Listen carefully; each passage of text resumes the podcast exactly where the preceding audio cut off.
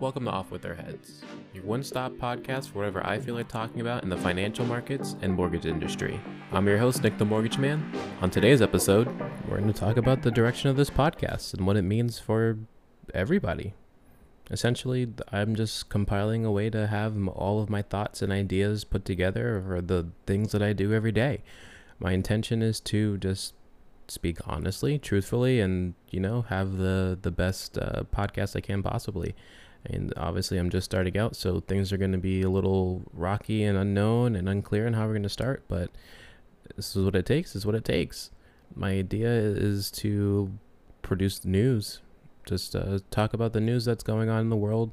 You know, anything from current pandemics to um, what I ate for breakfast. So I hope you guys enjoy.